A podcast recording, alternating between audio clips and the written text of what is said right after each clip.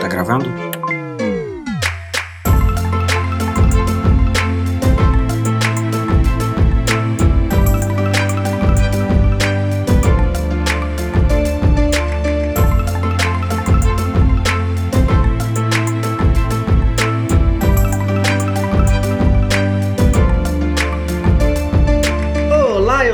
PH, está começando mais um Projeto Lumos aqui no PHdoria, o último Projeto Lumos do livro Harry Potter e a Pedra Filosofal, capítulo 17, O Homem de Duas Caras. Estou aqui ao lado da Ana Flávia. Olá! Depois de quase dois meses, duas vezes por semana, aqui as nós dois comentando dois capítulos de Harry Potter e a Pedra Filosofal com vocês finalmente chegamos ao fim dessa obra que abre a saga Harry Potter e vamos descobrir aí se a gente acha que abre em grande estilo ou não, né? Sabe o que eu queria? Um sonzinho daquele. Sabe a propaganda do H2O? H2. eu queria. Quando você falasse último capítulo. Porque é, eu tô muito tensa. Eu, eu tô feliz que a gente vai concluir mas eu tô tensa. tô nostálgica já. Mal, sei lá, mal começou, né? Porque é só o primeiro livro, mas a gente vai fechar um ciclo, então eu estou, estou tensa. É, sim, eu também fiquei, tive uma boa emoção. A gente vai falar mais sobre isso daqui a pouco, porque antes e antes da gente ir para nossa discussão de sempre, quero aproveitar para dar uns recadinhos aqui. Em algum dos programas anteriores, eu já avisei, né, que a gente vai sim continuar o projeto Lumos. Eu recebi até mensagem no Instagram de gente me perguntando se a gente ia fazer a Câmara Secreta. Sim, gente, nós vamos fazer, porque a gente amou muito essa experiência de reler, de comentar, de redescobrir as coisas, redefinir as nossas opiniões, de ouvir as opiniões de vocês. Foi uma experiência muito boa e, obviamente, a gente vai continuar. A gente não vai continuar na semana que vem diretamente, né? Se você está ouvindo esse programa aqui na sexta-feira, dia de lançamento, você poderia esperar que o próximo sairia na segunda-feira, mas dessa vez isso não vai acontecer. Porque como é um livro novo, a gente vai preparar algumas coisas novas, a gente vai se preparar para deixar os programas gravadinhos para entregar para vocês sem atrasar, né? Como a gente fez dessa vez, algumas semanas foi bem mais difícil do que vocês podem imaginar, mas a gente conseguiu fazer certinho e a gente quer fazer isso também na Câmara Secreta. É, e entre algumas dessas mudanças que a gente está planejando, não só para o projeto Lumos, mas para o PHdoria, a gente agora criou algumas novidades. Entre elas está a presença do PHdoria nas redes sociais. Agora, ao invés de seguir o meu perfil ou o perfil da Ana Flávia, você pode seguir também o perfil do PHdoria para falar com a gente por lá. Muita gente pediu um espaço onde pudesse comentar e concentrar as informações para não misturar muito com os nossos projetos pessoais, com os nossos perfis pessoais, né? E agora finalmente tá lá. Tem o arroba PHdoria no Instagram, onde vocês vão poder conferir todas as novidades, todos os programas postados, e tem também o arroba PHdoria no Twitter. E aí lá também tem sempre alguma recomendação, comentários de outras coisas que eu estou assistindo, que eu estou descobrindo e indicando para vocês, além de às vezes umas curiosidades ao vivo de bastidores do que a gente está fazendo. Obviamente também podem continuar conversando com a gente pelo e-mail né, do PHdoria, phdoria.gmail.com e não só isso, acompanhando os podcasts extras do PHdoria, além do Projeto Lumos, né? Para quem não sabe, eu já fazia outros programas em outros formatos antes da gente começar esse projeto Lumos aqui. E agora esses programas vão voltar. Inclusive, essa semana mesmo eu lancei um programa falando sobre viagem no tempo, puxando o gancho da série Dark, que está aí no hype, né? Não tem spoilers da série se você não viu. Então fica a recomendação, se você ainda não tinha visto que esse programa está lá no feed, para você ouvir e para você, quem sabe, ouvir os outros que já foram postados no passado e ficar ligado para ouvir os outros conteúdos do PHdoria além do Projeto Lumos. Posso falar uma coisa? Não é porque você é meu irmão e a gente está no seu canal, mas é, eu acho legal sempre os, os episódios que você faz, porque você não você não fala sobre a série especificamente, única e exclusivamente sobre a série, ou sobre aquele meio que você pegou, né, um anime, um filme um livro. Você usa aquilo como um meio de abordar algum tema. Então eu acho que os episódios são sempre muito ricos nesse sentido, porque você vai trazer sempre outras referências e expandir a série ou o filme e deixá-la até mais profunda. Então eu acho que ouvir o episódio e depois assistir aquela coisa que você menciona deixa ela até mais rica. Que eu me lembro bem que você fez isso com o Miyazaki. E eu achei bem legal o que eu ouvi dele. Então é isso, gente. Depois dessa publicidade aí, espontânea, nem foi combinado isso, eu juro. É, já ficou aí o recado da Ana Flávia. Eu fiz o meu papel de divulgar, ela reiterou. Fico feliz e ficarei feliz também se vocês fizerem o mesmo, forem lá ouvir e dar os feedbacks pra gente. E não se esqueçam de seguir phdoria no Twitter e no Instagram. Ai meu Deus, vamos lá.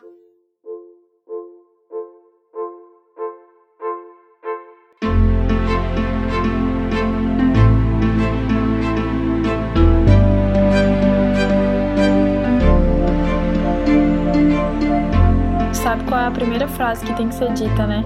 Qual? Era Kirill! Ai, Deus. Sim, porque durante o livro inteiro ficou um suspense quem era o vilão. Na verdade, não ficou um suspense, né? Durante não, o livro inteiro era óbvio pro Harry e passando para os leitores, de certa forma, que era óbvio que era o Snape, o grande vilão da história. O último capítulo terminou com a revelação que não era o Snape, e não era nem mesmo o Voldemort, e o que a gente vai descobrir que não é bem assim agora nesse capítulo. Mas então é isso. Quem estava tentando roubar a pedra filosofal esse tempo todo era o professor Quirrell.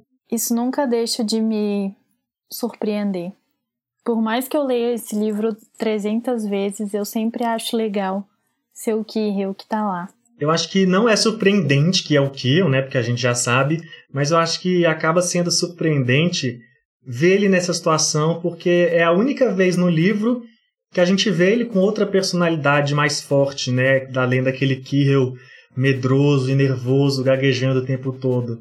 Então, mesmo relendo, relendo e revisitando Harry Potter tantas vezes, a gente passa tantas páginas vendo o personagem de um jeito que quando ele aparece de outro, é uma certa surpresa. Não surpresa no sentido de, nossa, não sabia, mas dele se revelar outra personalidade e fazer esse contraste que acaba marcando, mesmo a gente já sabendo que era ele. É, eu acho que é isso que você comentou, assim, a gente vê o tempo todo ele como uma pessoa frágil, né? Ele é quase uma vítima, não importa a circunstância, assim, ele é gago, ele é desajeitado, ele é retraído, e aí de repente você vê que ele ganha uma força, e aí a gente já vai saber por quê, né? de onde vem essa força toda que ele tem. Não, hoje pode falar tudo. Hoje é o último capítulo, não precisa de mistérios tá mais. Tá bom. É. é. então, bom, é isso, né? O Vo, você falou que o Voldemort não era o Voldemort, nem o Snape, era o Quirrell, mas era o Quirrell e o Voldemort. E eu acho legal que assim, é uma coisa que não acontece no livro, mas que nesse momento abre espaço para a gente pensar, porque o, o conta que na viagem que ele fez, que o Hagrid até acho que já tinha comentado com o Harry no início, ele encontra o Voldemort e aí o Voldemort ensina para ele que não existe o bem e o mal, só existe o poder, né? E e aí você fica pensando que tipo de pessoa que ele era, que ele se deixou ser convencido por esse papo ou você pensa, assim, o que eu penso, né? Ou o, o Kirill era tão maleável ao ponto, a ponto de ser convencido pelo Voldemort, ou o Voldemort é tão sedutor a ponto de convencer o Kirill. E aí eu sou levada à segunda opção porque o Dumbledore confiou no Kirill para ser professor de Hogwarts. Então você acaba, assim, eu, você não, né? Tô falando aqui impessoalmente, mas sou eu mesmo. Eu levo, eu sou levada a pensar que na verdade o Voldemort é sedutor porque o Dumbledore acha que ele é competente para estar ali nesse cargo de professor de Hogwarts. Então, se o Dumbledore confia nele, eu confio nele. E aí eu também caio no conto do Voldemort, como todas as outras pessoas. Eu acho que é, uma, é um meio do caminho entre essas duas coisas que você falou.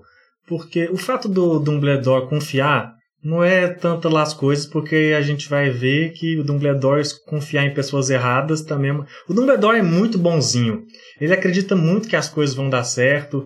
Até todas as vezes que eu falei aqui no livro que ele é. No podcast, né? Quer dizer, que ele é muito irresponsável, ele faz as coisas. É o Harry dá até uma explicada, né, de por que ele é assim. Não que eu não soubesse, né? Uhum. Eu já li, eu já sei quem é o Dumbledore, eu já sei as coisas que eles vão fazer. Mas o Harry dá até essa explicada de que o Dumbledore tem algumas motivações, e a gente vê que o Dumbledore aceita muitas coisas, ele é um cara que perdoa muito. O Hagrid está sempre fazendo bobagem e ainda assim recebe a confiança, porque o Dumbledore, igual a gente falou do Chapéu Seletor no programa passado, que você falou que o Chapéu, que o Chapéu Seletor tinha uma premonição, uhum. a gente teve a discussão que o Chapéu Seletor vê o coração, ainda que as coisas, que as ações não tenham aparecido, né? O Dumbledore é meio assim, só que sem o poder do chapéu seletor, eu acho. O Dumbledore ele vai na adivinhação mesmo e vai na, no palpite e às vezes ele erra, como ele errou aqui com o Quirrell. E até eu acho que a parte dessa intenção da escolha do Voldemort ser o Quirrell é porque não podia ser qualquer pessoa, né? Precisava ser uma pessoa que fosse conseguir se aproximar do Dumbledore e de Hogwarts para tentar pegar a pedra filosofal. É, tem isso, eu não tinha pensado por esse lado. O que na verdade até é uma conveniência da história, né? Porque assim. É... Porque roubar em Hogwarts, na verdade, é um plano B. Porque a uhum. ideia original era roubar a pedra em Gringotts.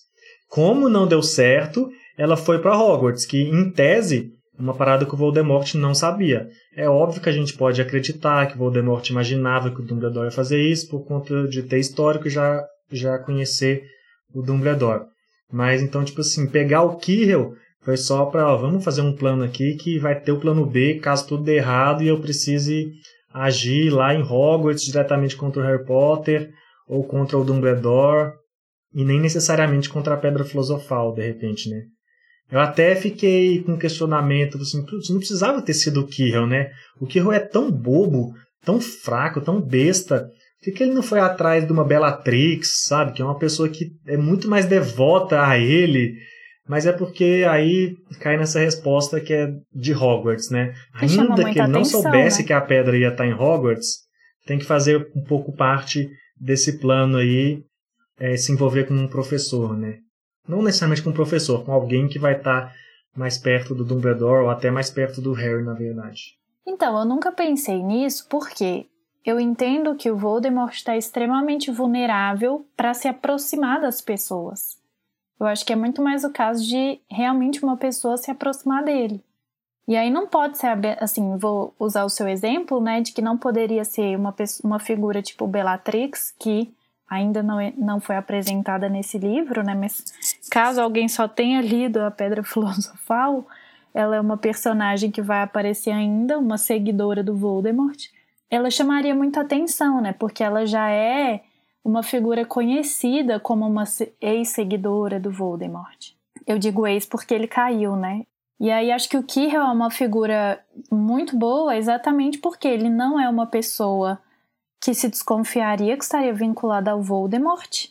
E ele só fica desse jeito, gago e tudo, pelo que eu entendo, depois que ele conhece o Voldemort. Até então ele não era assim, né? Porque lá no início, quando eles estão no caldeirão furado, lá no capítulo do Beco Diagonal, o Hagrid fala que ele deu uma endoidecida. Que ele deu uma endoidecida depois que ele fez uma viagem atrás de algum bicho, não sei se era de trasgo, enfim. E aí a gente sabe aqui no último capítulo que é justamente porque ele conheceu o Voldemort. E aí uma coisa que eu acho interessante você disse que a gente podia revelar tudo, né? Não sei se é a hora, mas aqui o Harry e ele não conseguem se tocar porque o Voldemort está dentro do Quirrell. Mas quando eles se encontram no caldeirão furado, o Voldemort ainda não estava com o Quirrell, porque ele ainda vai tentar roubar o, o banco, né, Gringotts, e só depois que ele não consegue é que o Voldemort fica mais próximo dele. Aí a gente entende que eles são uma pessoa só, né? tem essa explicação aqui também. É, mas isso da desconfiança não é tão bem assim. Quer dizer, assim, tá, é, faz sentido se a gente considerar que a gente está falando do Kirill antes, né? Aí Isso. entra essa sua lógica. Porque a gente descobre aqui também que tudo que a gente. Tudo que levou Harry Potter a acreditar que era o Snape sendo suspeito, na verdade era o Snape suspeitando do Quirrell. E aí Sim. intervindo. Sim. Aí assim, aí a gente vê que na verdade o Quirrell era muito suspeito e extremamente suspeito, porque o Snape sabia claramente que ele queria pegar a pedra filosofal, que ele queria descobrir como passar pelo fofo. E aí, pô, Dumbledore, nessa hora podia ter uma demissãozinha justa causa, será que não cabe nesse momento? Mas Já que, que o cara tá acontece? querendo roubar a pedra filosofal na escola? Eu acho que o Dumbledore se sente capaz de evitar esse tipo de situação. E a Mas gente. quantos anos o Dumbledore já viveu e ele já deve ter aprendido que não dá pra resolver todos os problemas, né? É porque Sim. ele é muito pacato, né, na verdade. Ele, Ele não aceita. consegue resolver tudo, mas ele sabe que o Snape tá de olho. E ele confia que o Snape é capaz de resolver o problema. E ele confia que o Harry é capaz de resolver o problema, né? Isso que é o mais maluco. Não, eu não, não, eu não acho que ele confia que o Harry é capaz de resolver o problema. Eu acho que ele acredita que o Harry tem o direito de lidar com o problema. E aí é diferente. E eu acho isso uma coisa fantástica do Dumbledore. É claro que aqui as situações em geral levam a uma chance de óbito do Harry Potter. E aí a coisa é sempre Só mais um muito dia grave. em comum em Hogwarts. Mas, mas eu acho que a pedagogia do Dumbledore é genial, porque ele não vê essas pessoas como crianças ou mero estudantes. Ele acredita piamente que elas são adultos em formação e ele dá a chance para todas elas de resolverem os próprios problemas. E isso é maravilhoso, porque uma hora ele vai faltar, ele não vai viver para sempre. E ele precisa, sim, deixar que essas pessoas saibam se virar. E eu acho que é isso que ele está ensinando, principal- principalmente para o Harry Potter. Porque ele sabe que ele vai morrer uma hora, ele já é velho, a pedra filosofal foi destruída, ele não tem mais elixir da vida, se é que ele usava ou não. Acho que ele usou algumas vezes, provavelmente, né? E, e aí, o Harry vai fazer o que sem ele? O Harry vai ficar sozinho, então ele precisa sim preparar o Harry. Ele só vai preparar o Harry se deixar o Harry ir lá e encarar o medo maior que ele tem, que é ver o Voldemort de novo. Eu, Eu, eu concordo. apoio. mas sim, eu concordo porque eu já li Harry Potter. Eu fico pensando, se- imagina se você é um pai de um estudante de Hogwarts e você não sabe todas as coisas que o Dumbledore pensa, as coisas que ele está fazendo. Você, só, você não sabe quase nada. Inclusive, você deve conhecer o Dumbledore, talvez, por várias notícias de jornal que falam que ele é louco, apesar de todo o reconhecimento que ele tem no mundo mágico. E aí, saber que o seu filho está lá nesse lugar que está sendo por um velho que permite tantas as coisas, tantas coisas, seria um pouco preocupante, né? Mas eu entendo sua explicação e ela faz sentido com a história. É só porque eu acho o Dumbledore muito irresponsável. Pensando se fosse um filho meu em Hogwarts, eu ia ficar pistolaço com ele. Mas você tá esquecendo que é sabido entre todos que o Dumbledore é um dos maiores bruxos vivos nessa região da Europa. Não, mas, mas também eu tenho certeza que é porque a gente tá vendo a história só por um lado. Eu tenho certeza que tem um lado que odeia ele. Inclusive aparece esse lado em alguns não, momentos. esse lado vai chegar. Sim, ele, é, ele não deixa de ser uma figura excêntrica, é óbvio. Não deixa de ser. Tem É, gente. então, excêntrico eu acho que é ser muito bondoso, entendeu? Mas, Não, eu acho que ele é excêntrico só. mas vamos falar de mais Ah. coisas aqui.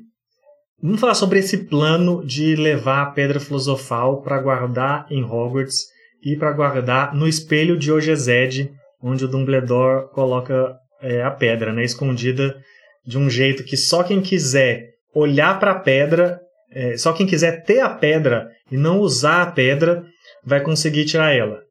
Eu fico pensando, então tanto faz pro Nicolau, Nicolau Fla, então tanto faz pro Nicolau Flamel já, né? Porque ele mesmo não vai poder usar o Elixir da vida nunca mais, porque se ele quiser olhar no espelho, ele tem que pegar. Eu fico pensando em que situação alguém vai olhar pro espelho pensando na pedra, mas ele não quer usar essa pedra, só quer ficar com ela, se não for o Harry Potter na exata situação em que ele pegou a pedra. Eu arrisco dizer que a Minerva e o Flitwick não iam querer usar a pedra. Eles são muito bonzinhos. É, na verdade eu fiz a pergunta errada. Agora que você respondeu, ficou bem óbvio. Mas assim, então, assim tem, eu, pelo lado do Nicolau Flamel, entendeu? Porque a gente descobre que aí ele conversa com o Dumbledore e ele abriu mão da pedra, ele vai aceitar Sim. morrer e não usar mais a pedra porque eles destroem ela. Mas a partir do momento que ele deixou o Dumbledore guardar a pedra no espelho, ele já não ia usar mais ela. Pelo menos não se ele fosse lá até Hogwarts e fosse até o espelho. Entendi. Ele ia ter que olhar pra alguém, ele ia ter que pedir pra alguém, como essas pessoas que você falou, por exemplo, pra pegar pra ele usar. Mas se a pessoa não quer usar e só quer pegar pra outra pessoa usar, não é isso que o Quirrell queria fazer? O Quirrell não queria usar a pedra ah, também. Ele queria que o Voldemort usasse. Então Mas por que, que que ele não acho? pegou a pedra? Eu acho que, na verdade, ele ia ter que usar. Porque ele é o meio de trans... ele é o meio de sobrevivência do Voldemort. O Voldemort está no corpo dele, será que não? Eles iam ter que fazer um caldeirão pro Voldemort e o Voldemort sair nele. Eu acho que o Quirrell queria usar sim. Ele Eu acho tá que a gente muito... tem que aceitar que sim. Eu acho é, que não. Pode ser, pode ser. Mas a gente É, tem que tem aceitar razão. que sim. Sim, tem Ou tem que aceitar aí. que, na verdade, não é bem assim, o Dumbledore só deu a versão resumida da explicação para não entrar em muitos detalhes com o Harry. Não, é porque eu fico pensando assim, que de qualquer maneira o Quirrell queria usar, porque mesmo que ele não usasse pra si próprio, ele queria usá-la pra fazer um, uma poçãozinha pro Voldemort, entendeu? E o Harry não queria usá-la de maneira alguma, ele queria só, só olhar e falar, nossa, bonita, feia, brilhante, opaca, só assim, entendeu? Então, É, no fim das contas, o Quirrell queria usar, só que não pra ele. Eu acho, assim, acho que pode ser isso. Então vamos aceitar isso pra gente já não polemizar demais. É igual eu falei, eu acho que assim, não é como se fosse um absurdo também, né? E ainda mais considerando coisas que a gente já criticou nessa história, essa não tá perto de ser uma das mais graves. Vamos falar sobre a destruição do Voldemort, destruição do Quirrell, na verdade, né? Porque, como o capítulo fala, é um homem de duas caras, e você já falou que eles estão na mesma pessoa, porque o Voldemort ele tá instalado, instaurado na cabeça do Quirrell, né? Ele tá na parte de trás, porque ele não tem força suficiente para manter o seu próprio corpo, então ele precisa viver como um parasita, assim. É, até por isso eles não conseguem se encostar, como você falou. E isso deles não poderem se encostar é o que acaba deixando o Harry inconsciente quando ele está em contato com o Quirrell. E ele nem vê o que acontece na verdade, né? Que é o Quirrell morrendo. E o Quirrell morre porque o Voldemort abandona o corpo dele, tá nem aí, já que ele já não vai ser mais útil, ele vai embora. Enquanto no filme, na verdade, é meio que o Harry que mata o Quirrell, né? Porque ele tá encostando no Quirrell e é por isso que o Quirrell morre. Isso até vai gerar um erro pela história dos filmes mais pra frente, porque lá num, num livro futuro, que eu não preciso entrar em detalhes aqui, tem uma coisa que só acontece porque o Harry Potter já viu alguém morrer. Só que se a gente fosse considerar a história que é mostrada no filme, o Harry já viu o Quirrell morrer desde o primeiro livro, né? Então ele já deveria ter essa percepção que ele só vai ter no futuro desde agora. Cria esse erro aí. Mas aqui isso não acontece porque ele não assiste, ele está inconsciente e a gente só fica sabendo dessa morte depois por conta da, do Dumbledore narrando para ele. E outro detalhe é que a gente sempre fala que muitas coisas desse livro ainda não estão fazendo uso de conceitos que são muito fortes em Harry Potter, porque eles só vão ser definidos depois da escrita desse livro, né? E fica muito claro para mim que a J.K. Rowling ainda não tinha pensado numa coisa básica de Harry Potter, que é o Avada Kedavra, né? Que é tipo assim, é um feitiço básico que é para matar outra pessoa. E o Quirrell nem pensa em usar esse feitiço, não pensa em usar absolutamente nenhum feitiço. O que, assim, ele não usar o Avada Kedavra, eu entendo, porque, igual eu falei, ela pode não ter pensado. Até fala só. Na verdade, fala que ele tentou usar uma magia letal, né? Ela só não tinha Fala. pensado ainda nas maldições. Isso, aham. E assim, acho que ele tá tão poderoso que ele não precisa da varinha, né? Porque ele tá com o Voldemort dentro dele. Porque ele tava na posição. Primeiro, que ele faz a corda aparecer e desaparecer sem varinha. E segundo, que ele tá numa posição de dar esse feitiço letal, que ainda não tem nome, que nem você falou, mas sem varinha também. Acho que na verdade o que acontece é que o Quirrell é um vilão. Primeiro que um vilão clássico de qualquer história, tipo de James Bond, que o vilão que chega lá revela todo o seu plano e na verdade ele é um bobo, não consegue fazer nada. E para agravar isso, né, é uma história infantil, como a gente sempre fala. Então, por isso que ele é mais bobo mesmo. O Harry Potter precisava Sim. vencer, até pra gente poder ter mais seis livros pra, pra saga crescer. Mas o que mais me incomoda dessa parte não é assim o Kirill não não pensar num feitiço nem nada. É o Voldemort. Que é o Voldemort. Ele é o maior bruxo das trevas. Ele é aquele que não deve ser nomeado. E ele fala pro Kirill: agarre-o. Ele não fala, mata esse menino. Não, a primeira coisa que ele fala é agarre-o. Por que, que o Kirill precisa pegar o Harry? Se ele pode simplesmente matar o Harry e depois pegar a pedra que o Voldemort, inclusive, já sabe que está no bolso do Harry. E aí fica a pergunta: como ele sabe? Eu quase respondi. quase respondi. Esqueci que não pode. Eu falei assim, uai, Mas, eu assim, sei que é, não é meio óbvio. Quando ele fala agarre-o, a primeira coisa que veio na minha cabeça foi o Rony falando: francamente, Hermione, você é uma bruxa. E ele fala: francamente, não tem madeira para fazer fogo. A gente podia até voltar e falar, ah, é porque os bruxos não são bons de lógica, né? Que a gente já comprou essa história, mas o falar, criticar a inteligência do Voldemort não vai caber, né? Mas acho que é isso então dessa parte, né? Que a gente falou tanto. A gente falou dessa parte o que a gente já falou de todos os capítulos do livro. Mas na verdade, assim, sempre me incomodou nesse final, e isso desde o prim da primeira vez que eu li, eu sinto isso. Hoje ela diminuiu um pouco quando eu tava me preparando para ler esse para pra gente gravar aqui. Só que essa história de que esse que o Harry queima o Kirill porque ele tem um feitiço do amor da mãe dele, me parece uma coisa muito pequena comparada à grandiosidade desse mundo mágico que a J.K. Rowling criou. Que magia mais gigante que o amor? Sim, uma poção do amor vai ser Não, maior. o amor natural é sempre mais forte. Não, mas então que tivesse um nome, sabe? Olha, ela fez o feitiço, sei lá, hiperamoros.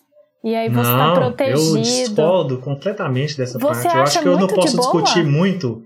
Eu acho que a gente não pode discutir muito, porque isso, na verdade, é um tema que é bem recorrente até nesse duelo Harry Potter e Voldemort. Eu acho que ele fica mais forte no futuro, em outros momentos.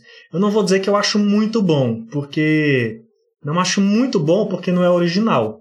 Assim, a resposta é estar no amor é uma coisa que você vai encontrar milhões de obras por aí, de literatura, de filme, de jogo, de música. É sempre muito conveniente, muito fácil colocar o amor como resposta. Mas eu acho que cabe muito bem nessa história, tipo assim, eu acho que ela usa muito bem em todo momento e até o fato de ser uma arma contra o Voldemort, que o Dumbledore até já fala aqui nesse livro mesmo, né? Tipo assim, ele não consegue entender, ele tá tão corrompido que ele nem consegue entender uma parada tão pura como o amor. E por mais clichê que isso seja, eu acho que funciona muito bem.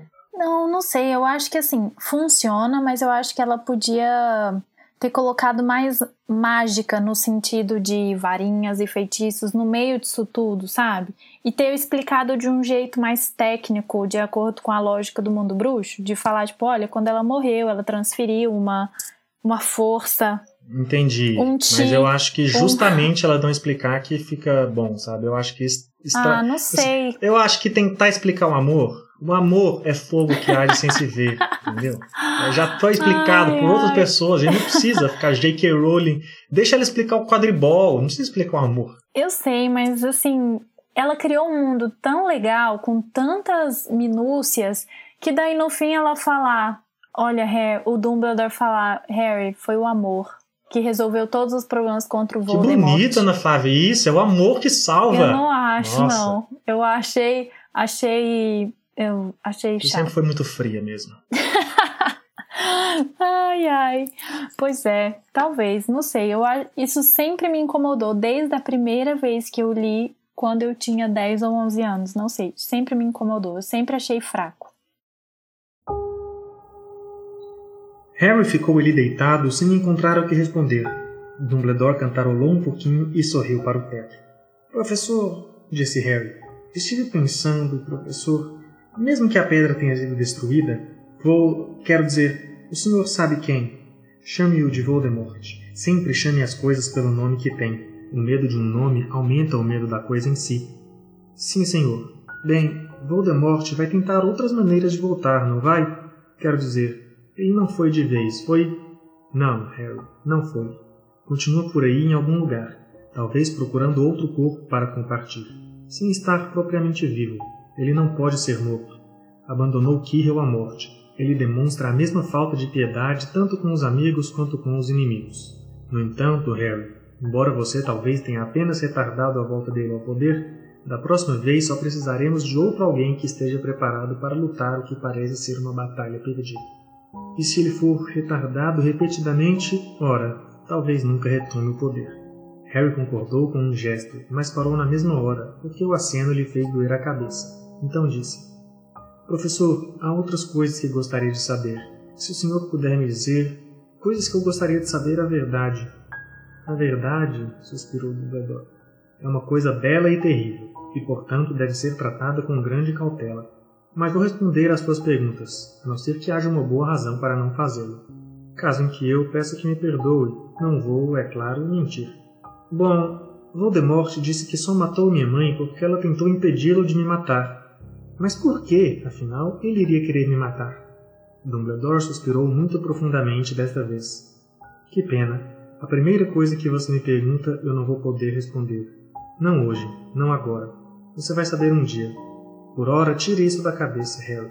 Quando você for mais velho, sei que detesta ouvir isso, mas quando estiver pronto, você vai saber e Harry entendeu que não ia adiantar insistir. Mas por que Kirill não podia me tocar? Sua mãe morreu para salvar você. Se existe uma coisa que Voldemort não consegue compreender, é o amor. Ele não entende que um amor forte como o de sua mãe por você deixa uma marca própria. Não é uma cicatriz, não é um sinal visível. Ter sido amado tão profundamente, mesmo que a pessoa que nos amou já tenha morrido, nos confere uma proteção eterna, está entranhada em nossa pele. Por isso Kirill, cheio de ódio, avareza e ambição, compartilhando a alma com Voldemort, não podia tocá-lo. Era uma agonia tocar uma pessoa. Era uma agonia tocar uma pessoa marcada por algo tão bom.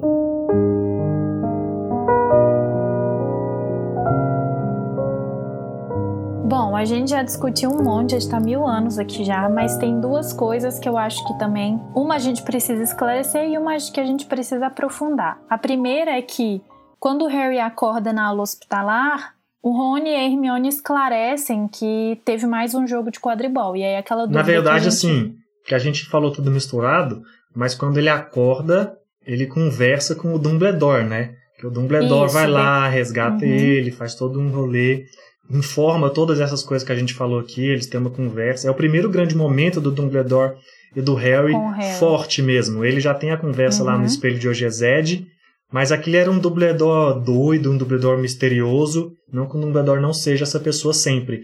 Mas aqui é um Dumbledore mais honesto, de um vovozinho amigo, vamos dizer assim, né? Esse lado de mentor do Harry, de próximo, é uma figura mais próxima do Dumbledore que a gente conhece de fato no imaginário popular de quem é fã de Harry Potter. E talvez até de quem não seja, mas conhece a imagem pela força que ela tem. A gente até descobre que, na verdade, o Dumbledore era o responsável por dar a capa para o Harry Potter, né? Ele que tinha Sim. recebido a capa do pai do Harry, Tiago Potter, ou James Potter, né, na versão em inglês.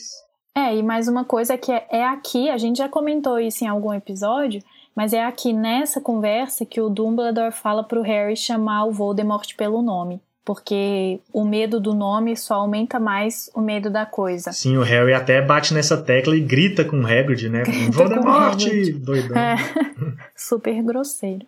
Tá, mas você estava falando do Ron e da Hermione. Que inclusive, só mais um parênteses antes de você falar. Nossa, vários parênteses. É, vários. é porque teve algum momento, algum capítulo aqui que eu falei que estava escrito Ronaldo Weasley, né? No Sim. nome do, do Rony. Sim. Mas aqui volta a ser Ronald Weasley.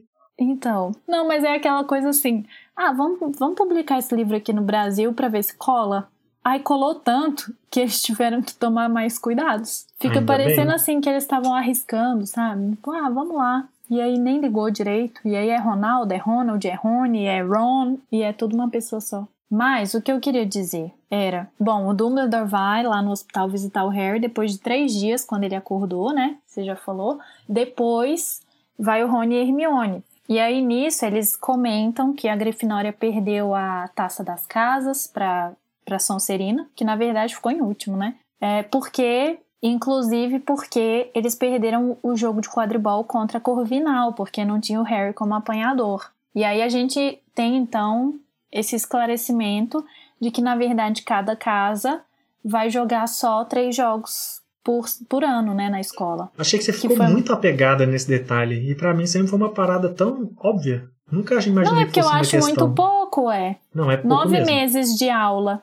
Você tem três jogos? Mas você É tem muito que pensar no risco de vida que essas pessoas estão correndo. Não, você tá muito apegada ao risco de vida. Eles Quanto- são bruxos. Mas e daí? Eles são Ué, bruxos. Tudo tem uma poção, tem a Madame Pomfrey. Mas uma das premissas desse livro é uma tentativa de assassinato de tentar derrubar um cara da vassoura pra ele morrer.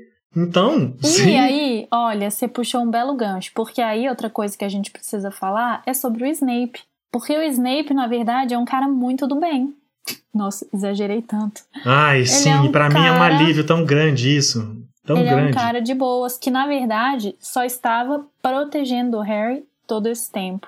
Meu herói. Nossa, sério? Você gosta tanto dele assim? Não, não, não. Na verdade, já gostei mais. Hoje em dia eu não Ah, eu gosto não muito, gosto não, mas quando dele. for a hora de falar disso, a gente fala. Mas sempre gostei. Até no capítulo do Mestre das Poções eu falei que eu já gostava dele, né? Dessa vibe toda. Gostei muito quando o livro revelou que ele não era o vilão.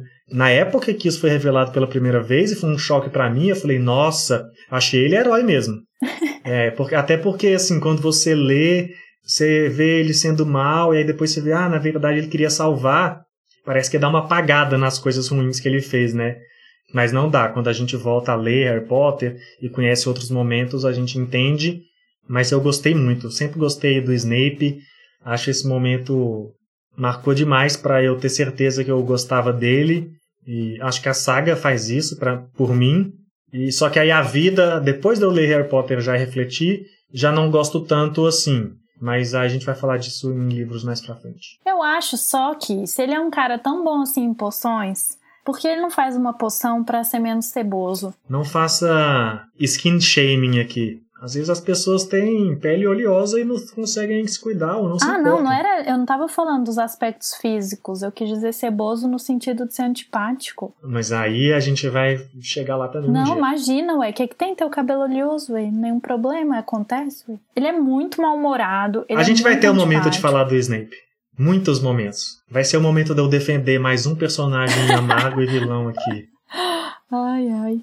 Ah, bom, o Harry faz a pergunta fundamental, que é por que cargas d'água o Voldemort quer matá-lo? E por que ele? E não o João do lado dele?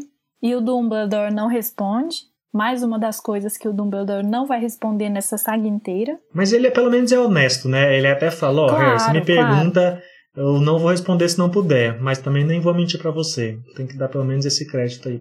Viu? Não, eu dou todos os créditos, é você que não dá. Eu tô, Não dou tô com o mesmo. Dumbledore. Eu tô aqui pra reclamar dos bonzinhos e mostrar o lado ruim deles e mostrar o lado bom dos ruins. Nossa eu tô aqui Senhora. só pra buscar o equilíbrio.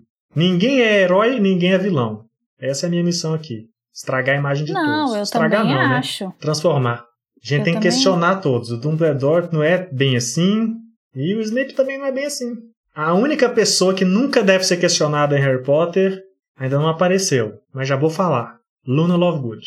Eu ia falar Hermione. Nossa, a Hermione a gente já questionou aqui na primeira vez que ela apareceu nesse livro. Não, a gente só falou que ela era chata, ela era mesmo, é. Então, pô, Depois ela ficou legal. já não merece todo o amor do mundo. Não, isso se chama evolução do personagem, ué, normal. Não, mas sabe Muito quem já boa. veio evoluída? Luna.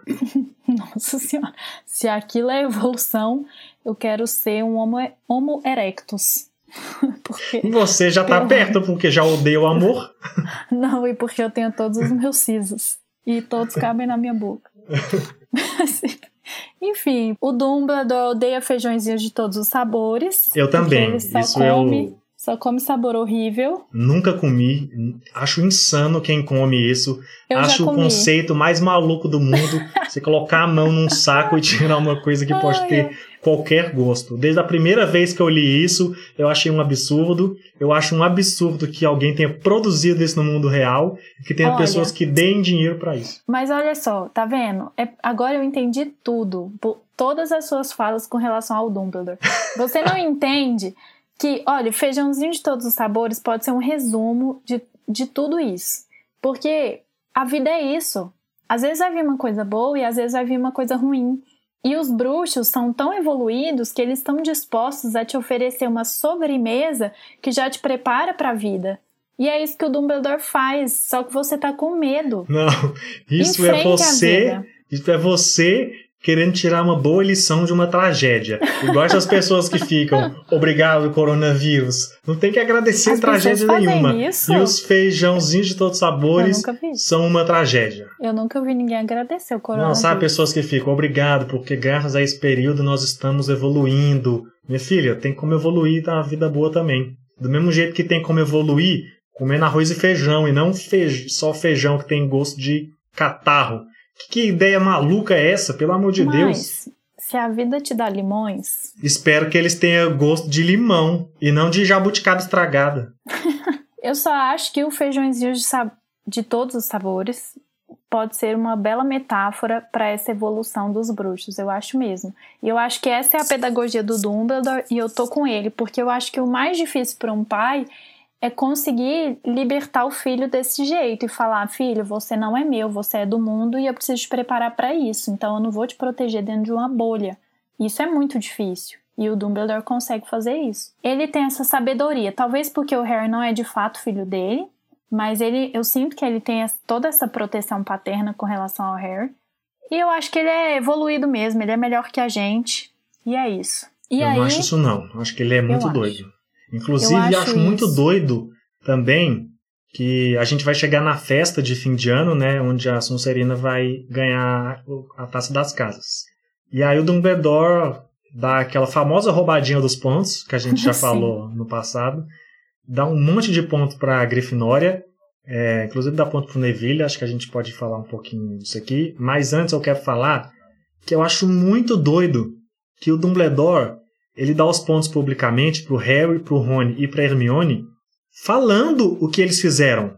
E então ele assim, ele não vai revelar, obviamente, que estava rolando o Voldemort, mas revela toda a loucura que aconteceu em Hogwarts de estar tá lá, Pedra Filosofal e o Quirrell, um não, professor tentar tanto. roubar. Ele não revela isso, mas ele revela. Assim, mas isso não está escrito. Não lembra? Ele falou pro Harry antes, ele falou: "Olha, como tudo que é segredo absoluto, é, sim, porque é um segredo absoluto, é claro, a escola inteira já sabe do que aconteceu. Oh, mas a escola inteira sabe fofocas, qualquer, todo mundo sabe que quando espalha fofoca, vem uma autoridade e desmente e dá um pronunciamento oficial para esconder as coisas podres e secretas Mas, que ninguém viu, precisava saber. de novo, você recusando a sabedoria do Dumbledore, ele não mente para as pessoas. Ai, mas pelo amor de Deus, Dumbledore, ajuda a gente. Mas ele precisa alertar a comunidade bruxa que o Voldemort está de volta. É, mas pô, Dumbledore, precisa disso tudo? Precisa sair revelando as coisas. Honestidade demais nunca levou ninguém a lugar nenhum, que não seja não, morte. você não precisa ser. Ninguém precisa ser 100% honesto, isso é um fato. Mas assim, ser uns 80% é bom. 50, eu acho 50, que é isso que ele é. Não, 50 é pouco. Ai, é no Interestelar, não é que o Matthew McConaughey fala.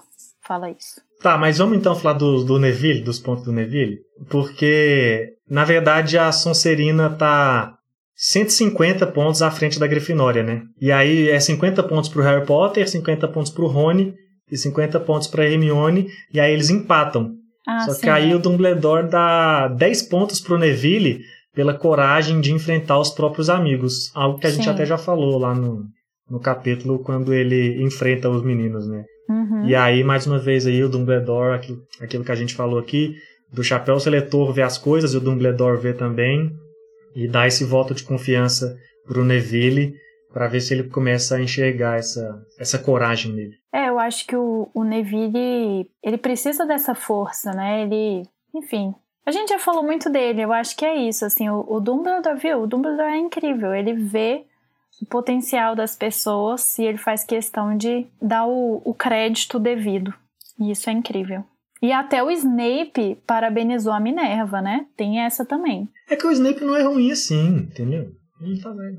Não, eu não acho ele ruim. Não, ser ruim é uma coisa muito forte. Eu acho ele desagradável, é bem diferente. Ele não é um cara que eu ia chamar pra tomar um café à tarde, assim. Mas quero. imagina se ele é o mestre das poções, imagina o Hum. cafezinho que ele não faz. Olha, poções Caldeirãozinho ali, ó. Habilidade não, no caldeirão. Não, é minha, não, não é minha ia matéria fazer um favorita. café que ia- você ia ver. Ah, e aí vale o comentário também que aparentemente todos os alunos se saem bem nessa escola, né? Ah, mas claro, o Dumbledore fica com esse método de pegar pedagogia que está falando, que é tudo na não, mas amizade. isso não tem nada a ver com os exames, eu tô falando dos exames. É, mas é porque o Dumbledore, certeza, é ele que manda, ele que é o diretor, então ele que dá a política educacional da escola. Ah, mas isso é um absurdo, não. O professor tem que ter liberdade em sala de aula. Não, o professor tem liberdade, mas o professor segue normas. Mas É a norma na- de Hogwarts não é passar todos os alunos. É assim, é igual na escola pública brasileira, não pode re- reprovar aluno. Em Hogwarts parece que não pode também, porque tem, porque até fala o Neville passa que ele foi péssimo em poções, mas aí ele foi bom mas em ele ecologia. é bom em ecologia, É, tem mas, que fazer a média, né? mas aqui, o Gó ele vai bem. Isso é um absurdo. Porque o narrador fala que ele era Mas, quase assim, tão burro quanto era mal. Ou seja, ele é daí- muito burro. Mas isso daí é o ponto de vista Harry Potter e seus amigos, né? Não, é o ponto de vista do narrador. Então, que é Harry Potter, que é um dos amigos. Que tá no time. Você acha o narrador. Que o narrador tem um lado? Lógico, ele fez e enganou a gente que o Snape era suspeito. ele fez todo, ele tá pactuado com esse Harry Potter aí, não é Ai, confiável ai. não. Eu acho que o narrador é neutro. E a fala dos, dos três, né? Harry, Hermione e Rony, é que vão induzindo. E aí o narrador. Não, pode só... ser que o narrador seja neutro, mas é um narrador que 95% da saga tá dando o ponto de vista do Harry Potter, entendeu? Do que o Harry Potter está vivendo, do que ele tá passando. Ah, sim, Quais ele os sentimentos acompanha dele? o Harry, entendo, sim. Isso, ele acompanha o Harry. Quando o Uhum. Harry tá conversando com o Snape, o narrador dá só o ponto de vista do Harry, ele não dá o Harry, ponto de sim. vista do Snape, Aham. entendeu? É isso que eu quero dizer. Entendi, entendi. A gente não sabe o que, que o tio Walter acha do Harry, a gente não sabe o que, que o Snape acha do Harry, a gente só Isso. sabe o que Harry acha dos outros, por isso que eu digo que ele é parcial. Sim, sim. Pois então é isso, né? A história de Harry Potter e a Pedra Filosofal. Antes de acabar, a gente ainda tem uma cena final, uma espécie de epílogo, que eles vão embora de Hogwarts, a gente vê eles saindo de Hogwarts, indo até o Expresso, o Harry se reencontrando com o tio Walter e os Dursley. Até lá no programa do embarque na plataforma, quando eles vão para a estação de King's Cross para ir para Hogwarts pela primeira vez, eu falei que a estação devia ficar lotada de bruxos, né? E provavelmente isso ia chamar a atenção dos trouxas, um monte de gente esquisita e carregando coruja e roupa estranha tal. Não tinha nenhuma menção de medida mágica em relação a isso lá naquele momento. Mas aqui, quando eles estão desembarcando, tem uma informação que fala que tem um guardinha que fica lá para sair só de um grupinho de três em três para não chamar muita atenção os bruxos lá no desembarque. Então por que, que não tinha no embarque, né? Pô, J.K. Rowling, ajuda a gente. Se você pensou isso no final do livro, o que, que custava voltar lá na página 3 no Word e adicionar uma linha? Eu te falo o que que custa. Custa a paz de espírito dela conseguir finalizar esse projeto. É isso que custa. Porque essa é só mais uma incoerência dentre várias.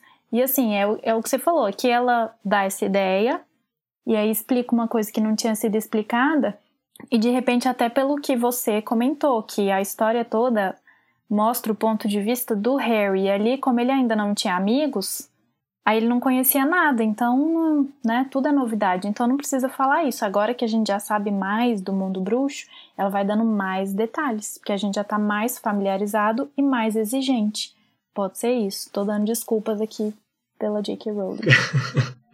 Um desses detalhes até é a gente saber que eles não podem fazer bruxa, fazer bruxa, ó, fazer magia fora da escola, né? Todos os Uhum. alunos recebem esse aviso, mas o Harry Potter não revela isso para a família dele, que aí é pro pessoal ficar com medo dele. Agora ele é uma ameaça, né? Antes ele era só Sim. vítima e agora ele pode oferecer perigo de resposta porque ele tem habilidades mágicas. Que ainda que a gente saiba que não são lá essas coisas, os Dursley não fazem ideia do que pode ser. E isso é maravilhoso, né? É o melhor escudo que ele podia ter contra essa família. Só comentar que fica em aberto um convite do Rony para uma temporada de férias na casa dele, né? Que ele que ele deixa pro Harry e pra Hermione e aí fica aquele gostinho de e agora próximo livro, porque o livro sempre começa durante as férias, né? Bom, sempre não, né? Começou esse, e aí a gente fica com a impressão que os próximos também começarão. Mas como a gente já leu tudo, a gente sabe que é isso, então é isso mesmo. E é isso. É isso. E assim acaba Harry Potter e a Pedra Filosofal. Foram 17 capítulos, 17 programas que a gente trouxe para vocês aqui. E foi só uma mínima parte do que pode ser esse projeto até o final do último livro, que é Harry Potter e as Relíquias da Morte, porque esse livro é o que tem menos capítulos, é o que os capítulos são mais curtos, é o que a história é mais simples. Até a gente falou aqui várias vezes, né, que é um livro que tem muitas incoerências com o universo de Harry Potter, porque ele é só esse pontapé inicial. É um livro que foi escrito num momento que alguns elementos do futuro da história já estavam definidos, mas não do universo mágico. Então muitas coisas não são exploradas ou são apresentadas de uma forma simples demais ou até errada se a gente for ver as definições que vêm depois. Mas apesar disso tudo, até uma discussão que a gente já teve aqui e não foi ao ar, vocês não ouviram, é que é um livro que é ruim se comparado aos outros livros de Harry Potter, mas maravilhoso se comparado a outros livros para o mesmo público e para o mesmo estilo, principalmente que foram lançados Sim. na época, né? E é por isso que ele gerou uma saga como gerou, gerou parques, gerou produtos, gerou esse podcast aqui, gerou tantas coisas por conta do poder que ele teve e da magia realmente que ele teve, não só da magia de mágica dos bruxos aqui, mas da magia para o nosso mundo mesmo, né? metaforicamente falando. O impacto que ele tem, a força que ele tem para narrar a história, para inserir elementos de construção desse universo, que ainda é só uma pontinha do que ele vai ser. Por mais que a gente tenha passado todos os programas aqui apontando problemas nos capítulos, isso não diminui é, o quão forte ele é e o quão importante ele é para definir é, o próprio a cultura pop, né? A literatura infanto-juvenil, uhum. a literatura de fantasia nas próximas décadas. E até porque é, grande parte dessas incoerências são incoerências que vão ser geradas é, com o futuro, né, com os próximos livros. Ainda que elas pudessem ser evitadas, eu acho que a J.K. Rowling abriu mão da coesão pelo bem da história. É uma coisa que o George Lucas fala, sabe? Muita gente critica, né, Star Wars pelos cortes, pelas mudanças que faz, porque os filmes que são feitos depois, mas vêm antes, criam paradoxos e furos na história e dão problemas, aí os fãs odeiam. E ele fala que ele não se importa de criar furo e de criar incoerência se for para contar uma história melhor. E talvez a J.K. Rowling nem não tenha isso em mente, ou talvez ela tenha, eu não sei, mas ela faz isso para desenvolver melhor o universo, abrir mão, anula algumas coisas que ela já tinha colocado e ignora conceitos que ela tinha colocado para gerar conceitos que são ainda melhores e vão dar ainda mais vida para esse universo. E para ser bem sincero, de todas as incoerências que a gente apontou aqui, é, dá para perdoar praticamente todas. É, o, o pior momento para mim desse livro é só o capítulo do Norberto mesmo. De Pelo que acontece no capítulo, porque eu gosto do que acontece, mas pelo momento em que ele está inserido só. A gente reclamou muito naquele capítulo, né? Eu acho até que se a gente fosse gravar de novo, a gente teria que ter feito diferente, que a gente foi muita emoção e pouca discussão. Acho que não foi tão ruim assim, que a Muito gente nem recebeu. reclamão e pouca razão. Sim, sim. Mas acho que fez parte, até porque, assim, eu acho que é muito disso que eu tô falando, né? A gente se envolve tanto que uma pequena frustração parece gigante. E para você, Sim. qual que é o pior momento? Acho que é esse também, né? É, o pior momento é aquele capítulo, sem dúvida, mas eu confesso, já falei isso aqui, né? Eu tenho muita dificuldade em aceitar com essa boa vontade toda, essa coisa do amor e o Harry venceu o Kirill porque ele encostou e o amor queimou. Eu, eu confesso que eu tenho muita dificuldade. Eu não sou uma pessoa fria e terrível. Uhum. Eu gosto muito do amor, mas eu acho isso fraco, assim. A explicação, não a, a base, né? Eu não, não tenho problema com o amor resolver esse, isso por, por causa de tudo que você comentou já.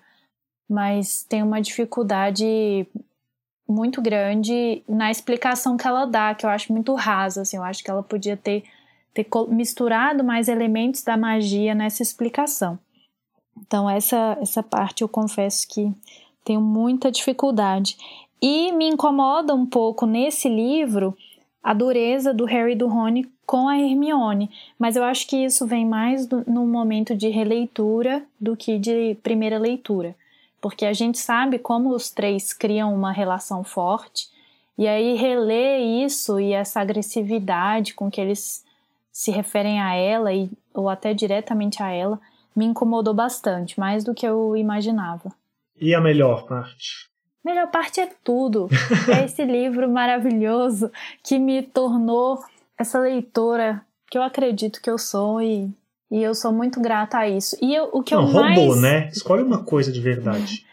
Uma coisa de verdade. Um capítulo é o Beco Diagonal, porque ele introduz fisicamente no universo, assim. Eu gosto muito. Eu acho que é uma transição muito bonita, assim. Ou então a chegada em Hogwarts também, com, aquele, com o hino. Hino não, né? Com a canção do Chapéu Seletor. Eu gosto desses momentos que a gente sai do, de um mundo e entra no outro, nesse livro especificamente. Mas eu confesso que eu sei que você queria uma resposta direta, mas o que eu mais gostei, e aí não é do livro, mas foi dessa experiência, foi a quantidade de mensagem que eu recebi de pessoas que estavam relendo, porque a gente começou esse projeto, ou pessoas que nunca leram e já têm assim mais de 30 anos ou 30 anos que estavam lendo pela primeira vez porque a gente começou esse projeto. Então, acho que foi isso que eu mais gostei. Porque assim, o Harry Potter eu já já gostava há, né, mil anos, mas. É isso. Esse é o efeito de Harry Potter. Foi positivo para cada um de nós de uma forma diferente. Espero que seja cada vez mais à medida que a gente avança nos livros. Espero que seja para vocês também e para cada vez mais pessoas. Ajudem a gente, a gente já falou lá no programa e sempre fala aqui no final. Sigam a gente nas redes sociais, PHDoria agora no Twitter e no Instagram. Mande e-mail, é, interagem muito com a gente, que também ajuda a divulgar por causa dessas coisas de algoritmo e matemática louca do Instagram. Cada vez que vocês comentam, curte, compartilha, ajuda. Eu sei que é clichê, principalmente para quem vê YouTube e ficar falando isso, mas é porque quando produz conteúdo na internet a gente é meio que refém das máquinas mesmo e precisa disso para conseguir chegar a mais pessoas. Então, se vocês gostam, interajam com a gente, sigam lá, continuem ouvindo, divulguem para mais amigos ouvirem, para a gente continuar fazendo com a mesma felicidade. E quanto mais feliz a gente tiver, melhor vai ficar esse conteúdo, com certeza. E claro, sigam a gente lá nas redes sociais para saberem quando começa o capítulo, o próximo livro, né? Próximo Harry livro. Potter e a Câmara Secreta. Aí não vai demorar muito, eu prometo. A gente já está preparando aí as próximas gravações. Então fiquem ligados que em breve mais Projeto Lumos com o segundo livro de Harry Potter. Obrigado demais para quem ouviu até aqui. Esse programa ficou muito maior do que os outros. E se você ouviu esse, imagino que você tenha ouvido todos os programas. Então, muito obrigado. Espero que você fique com a gente nos próximos programas. Ouça mais Pegadoria, ouça mais Projeto Lumos. Obrigado, gente, e tchau! Tchau!